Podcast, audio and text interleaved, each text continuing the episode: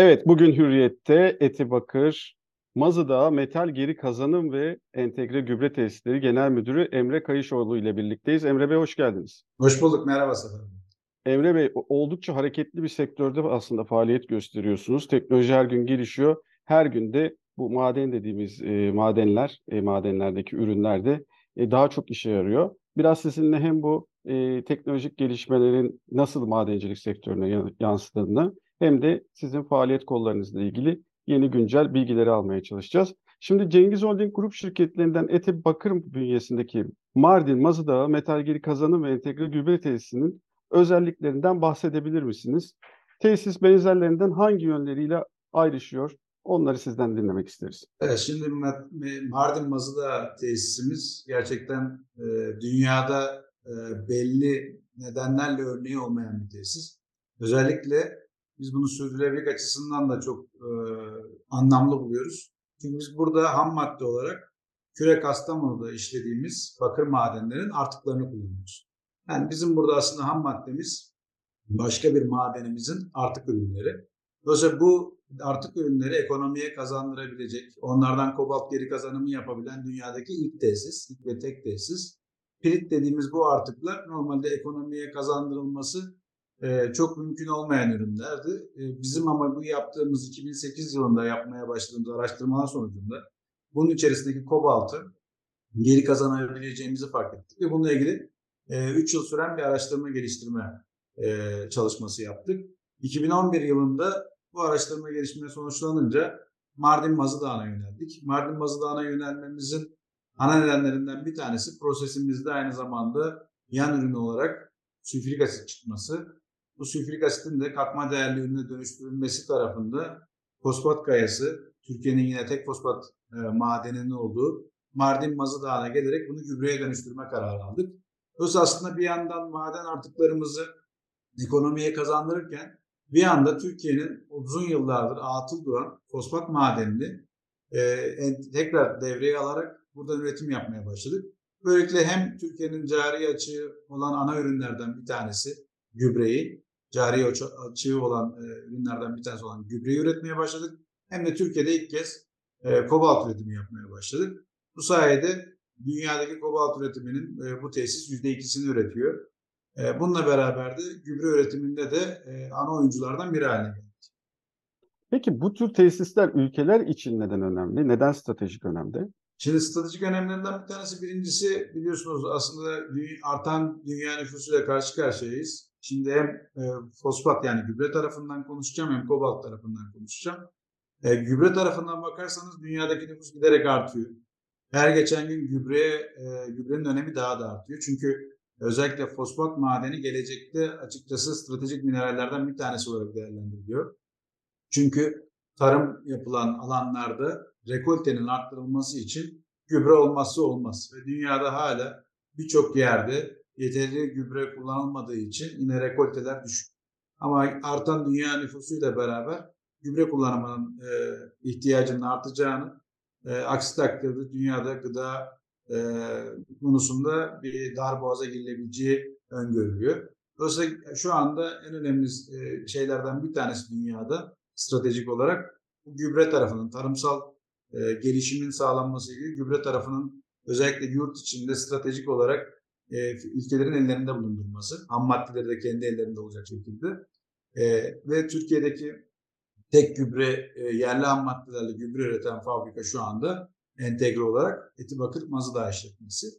Bununla beraber e, diğer tarafından bakarsak kobalt çok teknolojik ürünlerde batarya ham maddesi olarak kullanıldığından yine Avrupa'da kritik mineraller statüsüne alınmış ve dünyada da özellikle e, yakın takip edilen bir mineral. E, bataryaların özellikle ömürlerini e, veya işte range'lerini diyelim bir araca koyduğunuz zaman ne kadar uzun gidebileceğini belirleyen kıstaslardan bir tanesi içindeki kobalt içeriği. Başka nerelerde kullanılıyor?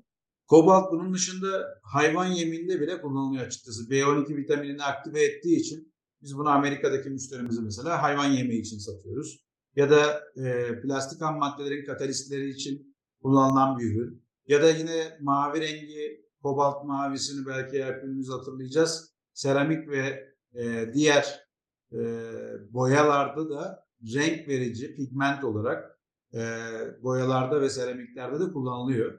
Ana kullanım alanları bunlar ama e, en büyük kullanım alanı tabii batarya. Yaklaşık e, dünyadaki kobalt kullanımının yarısından fazlası batarya ürünleri için. E bir de süper alaşımlar dediğimiz yine savunma sanayinde, havacılık sektöründe, e, özel metallerin üretiminde kullanılan e, kobalt metali e, süper alaşım dediğimiz e, çok dayanım yüksek ya da türbin kanatlarında kullanıldığı zaman ya da uçak türbinlerinde, uçak uçak türbinlerinde kullanıldığı zaman çok büyük dayanım özelliği sağlayan bir alaşım maddesi olarak kullanılıyor. Şimdi bizi izleyen ve dinleyenlere belirtmemde fayda var. Ben de görme fırsatı oldum. Sadece Türkiye'de değil, İngiltere'de de faaliyet gösteriyorsunuz. Evet. Oradaki tesisinizde Mazı Dağı'ndan çıkan kobaltı alıp katma değerli ürünlere çeviriyorsunuz ve bu ürünler de e, dünya coğrafyasında pek çok ülkeye e, gidiyor. Biraz o operasyondan bahseder misiniz? E şimdi oradaki satın alım bizim 2020 yılının Aralık ayında oldu. Bizim açıkçası oradaki tesisi satın almamız e, ana nedenlerinden bir tanesi bizim buradaki ARGE faaliyetlerinde yol göstermesi içindi. Hem e, teknolojiyi e, araştırma geliştirme faaliyetlerini öğrenmektense mevcut piyasada çalışan, halihazırda üretim yapan bir firmanın e, teknolojisini satın alarak kendimizdeki ARGE e, süreçlerini hızlandırmak istedik açıkçası. Hem burada Türkiye'ye taşıyabileceğimiz bazı teknolojiler olduğu için bu firmayı satın aldık. Ama hala hazırda da onlarla e, entegre şekilde çalışıyoruz. Dediğiniz gibi buradan çıkan ürünler e, bir entegrasyonla buradan İngiltere'deki tesisimize gidiyor. Orada katma değerli ürünler üretiliyor. O ürünlerden bir kısmını burada üretmekle ilgili şu an çalışmalar yapıyoruz. Orada Türk mühendis arkadaşlarımız da buradan Mardin'den, Mazıdağ'ından Türk mühendis arkadaşlarımız da orada çalışıyorlar. Ve süreci e, birkaç arkadaşımızı da muhtemelen oraya göndereceğiz. Entegrasyonu arttırıp bizim bir parçamız olarak değerlendireceğiz. Orada da farklı ürünlerle ilgili çalışmalar yapmaya çalışıyoruz. Bir yandan da ülkemize e, bu teknolojileri getirmek istiyoruz. Onunla ilgili çalışmalarımız devam ediyor. Muhtemelen kat, katma değerli ürünlerin, özel ürünlerin bir kısmını da Türkiye'de üretmeye başlayacağız. Peki Mardin Mazıdağ metal geri kazanım ve entegre gübre tesislerindeki kalite ve iyileştirme çalışmalarından da bahsedebilir misiniz bize? Tabii. Şimdi bizim zaten buradaki tesisimizin e, prensip olarak teknolojik sektörlere ürün ürettiği için gündemi çok yakın takip eden e, ve çok çevik şekilde çalışması gereken bir işletmeyiz biz aslında. E, hem de maliyet açısından da sürekli kendimizi iyileştirmemiz geliştirmemiz gerekiyor. Hem kalite anlamında hem maliyet anlamında. Bu anlamda biz burada Kaizen felsefesini, özellikle Japon, Japon felsefesini e, açıkçası benimsemiş durumdayız. Kaizen dediğimiz sürekli iyileştirme projeleri. E, bunlar e, mavi yakanın dahi yapabileceği, önce sonra Kaizen, önce sonra iyileştirme dediğimiz çok basit. Yani malzemeyi ben dönüp arkamdan alıyordum. Şimdi o kadar emek harcamamak için sadece yanıma koydum. Bunu bile yaptığı zaman bizim için bir iyileştirme projesi anlamına geliyor. Yaklaşık yılda 800 ila 1000 tane bu tarz proje yapılıyor ve bu tarz projeleri çoğunlukla mavi yakaların, mavi yaka personelimizin yapmasını teşvik etmeye çalışıyoruz. Bu anlamda mesela bu sene, geçen senenin kazanan arkadaşlarını sizin de gördüğünüz İngiltere'deki tesisimize e, ödül olarak onları oraya göndereceğiz. Orada bir hafta e, seyahat kazandılar bizden. Dolayısıyla o anlamda biz önem veriyoruz. E, karşılığında Mavi Yaka arkadaşlarımız da hakikaten çok güzel e, reaksiyonlar ve projeler getiriyorlar bize. E, hem kendi işlerini kolaylaştırmış oluyorlar e, proses anlamında. Hem de e, tesisin hem maliyet anlamında hem e, verimlilik anlamında daha verimli çalışmasına katkı sağlamış oluyorlar. O anlamda e, bizim gündemimizdeki zaten ilke ve değerlerimizin arasında da belirttiğimiz şeylerden bir tanesi sürekli iyileştirme, sürekli geliştirme e, projeleri e, hiç durmadan devam ediyor.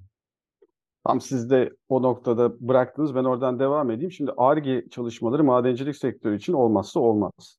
Evet. Biliyoruz. Sizin ne tür ARGE faaliyetleriniz var? Bundan sonra ne tür projeleriniz var? Şimdi bizim e, aslına baktığımızda aldığımız bir e, artık ürün var. Burada ham madde olarak kullandığımız pirit dediğimiz demirli, kükürtlü ve içerisinde az miktar kobalt, çinko, bakır olan %2'si yani %100 malzemenin bu artığın biz yüzde ikisi esas amaçtı. Ama bunun yanında biz işte diğer yüzde 98'ini de geri kazanıyoruz ama Bunun yanında da çok empürite seviyesinde yani bizim için aslında empürite değil her biri bir ürün ppm seviyesinde olan 3 ppm seviyesinde olan mesela nikeli bile içerisinden e, nasıl atarız değil onu nasıl kazanırız diye planlarımız vardı.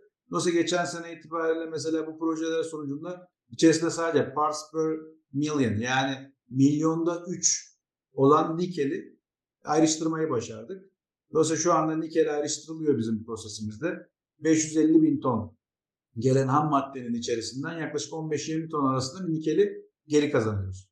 Bizim için diğer bütün elementlerde e, milyonda bir e, de olsa, milyarda bir de olsa e, hem nadir toprak elementleri hem e, diğer e, elementler e, nikel gibi, işte magnezyum gibi, e, lityum gibi diğer bütün elementleri tek tek ayrıştırmakla ilgili bir ARGE laboratuvarı kurduk. Orada arkadaşlarımız pilot tesislerde bunu nasıl yaparız, kaç ppm e, hangi ürünü geri kazanırız, hangi teknolojiye geri kazanırız çalışmalarını yapıyoruz.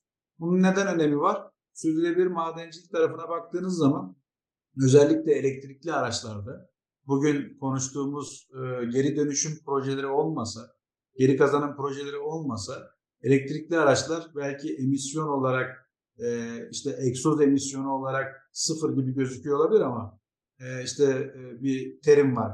E, cradle to grave yani e, beşikten mezara bir emisyon hı hı. hesabı yapıldığı zaman bu her bir malzemenin e, geri dönüşümü olmadan, e, geri kazanımı olmadan sadece madencilikten gelen emisyonlarla belki içten yanmalı motorlarla e, bizim geleneksel e, kullandığımız araçlarla çok bir farkı açıkçası kalmıyor.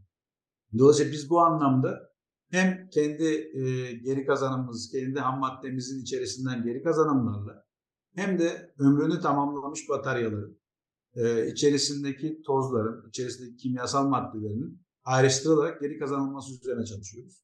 Bu bizim için neden önemli? E, belli bir yerden sonra dünyadaki talebi e, bizim birincil madencilik faaliyetleri yaparak karşılanması zor gözüküyor. Dolayısıyla geri dönüşüm olmazsa olmaz. Biz de biraz 7 ila 10 yıl e, öngörülen bataryaların e, ömrü 7 ila 10 yıl e, öngörülen bataryaların geri dönüşümüyle ilgili şimdiden bir çalışma başlattık. Bu gelecekte çok daha gündeme gelecek. Özellikle elektrikli araçların artmasıyla yollarda daha çok görmemize daha çok gündeme gelecek konulardan bir tanesi. Özellikle o hususta çalışmalarımız devam ediyor. Bataryaların geri dönüşüm konusunda hem İngiltere'de hem Türkiye'de hem de OEM dediğimiz ana otomotiv firmalarıyla görüşerek nasıl bir ortak e, çalışma yapabiliriz konusunda hem ARGE çalışmaları yapıyoruz hem de görüşmeler yapıyoruz. Evet. Özellikle karbon ayak izi uygulamaları çok sert bir şekilde önümüzdeki dönemde faaliyete geçtiğinde evet. bu tür tesisler, bu tesislerin ürettiği ürünler çok daha anlamlı ve rekabette önemli unsur haline gelecek. Bu yüzden de önümüzdeki dönemde daha da bunları sizden herhalde dinleyeceğiz. Tabii bizim aslında fabrikamızın önemli özelliklerinden biri diye konuşmuştuk. Önemli özellikleri nelerdir diye. Önemli özelliklerinden bir tanesi bizim kullandığımız bu artık ham madde ilk e, tesise girdiğinde yaptığımız prosesle dışarıya bir ısı veriyor. Yani egzotermik denen bir reaksiyon, dışarıya ısı veren bir reaksiyon. Biz bu ısıyı geri kazanıp elektriğimizin %75'ini bu atık ısıdan üretiyoruz. Dolayısıyla bizim burada karbon ayak izimiz zaten e, tesisin e, planlaması gereği, yani ilk başındaki bizim planlamamız da böyleydi. Biz elektriğimizin yani 35 megawatt gibi bir elektrik tüketimimiz var. Bunun %75'ini biz atık ısıdan herhangi bir karbon ayak izine neden olmadan üretebiliyoruz. Bunun yanında geri kalan e, elektriği e, de yine geri dön e, yenilenebilir enerjilerden üretmek adına 52 megawattlık güneş paneli yatırımı yapıyoruz burada. Güneş enerjisi tesisi, güneş enerjisi e, santrali yapıyoruz. Dolayısıyla bununla beraber baktığın zaman tamamı temiz ve yenilenebilir enerjiden üretim yapan bir tesis haline getireceğiz. Bu da işte dediğiniz gibi özellikle zaten sınırda e, karbon vergisi uygulanacak sektörlerden bir tanesi. İlk etapta da gübre olduğu için bu da hem e, reputasyon açısından, saygınlık açısından hem de e, bizim e, maliyetler ve gelirler açısından bir avantaj olacağını öngörüyoruz. O anlamda e, o faaliyetlere zaten en başından beri devam ettik. Buna devam ediyoruz. E, bir yandan da buradaki e, diğer karbon ayak iziyle ilgili düşürebileceğimiz her sektör yani araçlarımızdaki mazot tüketiminden bireysel araçlardaki mazot tüketimine kadar her şeyi takip edip e, enerji e, anlamında tasarruf yapmaya, karbon ayak izini düşürmekle ilgili hedeflerimizi, e, stratejik hedeflerimizi koymuş durumdayız. Emre Bey bize rakamlarla da biraz daha kendinizi açabilir misiniz? Tabii. E, bizim tesisimizde şu anda yaklaşık 500, 500 bin ton yıllık fosfatlı gübre üretimi yapılıyor. Bunun yanında yaklaşık 2500 ton kobalt metaline karşılık gelen ürün üretiyoruz. Yaklaşık 1000 ton, 1500 ton arasında bir çink üretimimiz var. Bununla beraber yine bu artık ürünün içerisinde kalan e, 2000 tonluk bakırı da burada geri kazanıyoruz. Bu yaptığımız ürünlerin ağırlıklı olarak kobalt tarafı e, ihracat e, ihracata gidiyor. Çünkü Türkiye'deki kobalt tüketimi henüz çok fazla artmış değil. Bizim e, bir kısmı İngiltere'deki tesisimize gitmekle beraber bunun yanında Amerika, İspanya, Kore, Çin e, gibi ülkelere ihracatımız var. E, dolaylı olarak e, da yine İngiltere'deki tesisimiz üzerinden e, Güney Afrika'ya, e, Fransa'ya, yine Amerika'ya, e, uzak doğu ülkeleri, e, Japonya, e, Kore gibi uzak doğu ülkelerine ihracat yapmaya devam ediyoruz. Bu anlamda ürettiğimiz kobaltın, 2500 tonluk kobaltın dünyadaki üretime kıyasla e, ölçeğine bakarsanız yaklaşık %2'lik bir üretime denk geliyor. Bu da e, büyük üreticilerden biri haline getiriyor bizi. E, elimizdeki ürünleri biraz daha katma değerli e, hale getirdikten sonra İngiltere tesisimizle beraber e, hem buradan hem e, Türkiye'den ihracatımızın tamamını katma değerli olarak yapmayı planlıyoruz. Peki ben de çalışmalarınızda başarılar diliyorum. Teşekkür ederiz. Bugün başarılı bir ihracatçı şirketimizin yöneticisiyle birlikteydik. Eti Bakır Mazıdağ Metal Geri Kazanım ve Entegre Gübre Tesisleri Genel Müdürü Sayın Emre Kayışoğlu. Katılımınız için çok teşekkür ediyoruz. Ben teşekkür ederim Sefer Bey. Tekrar görüşmek üzere diyoruz. Görüşmek üzere.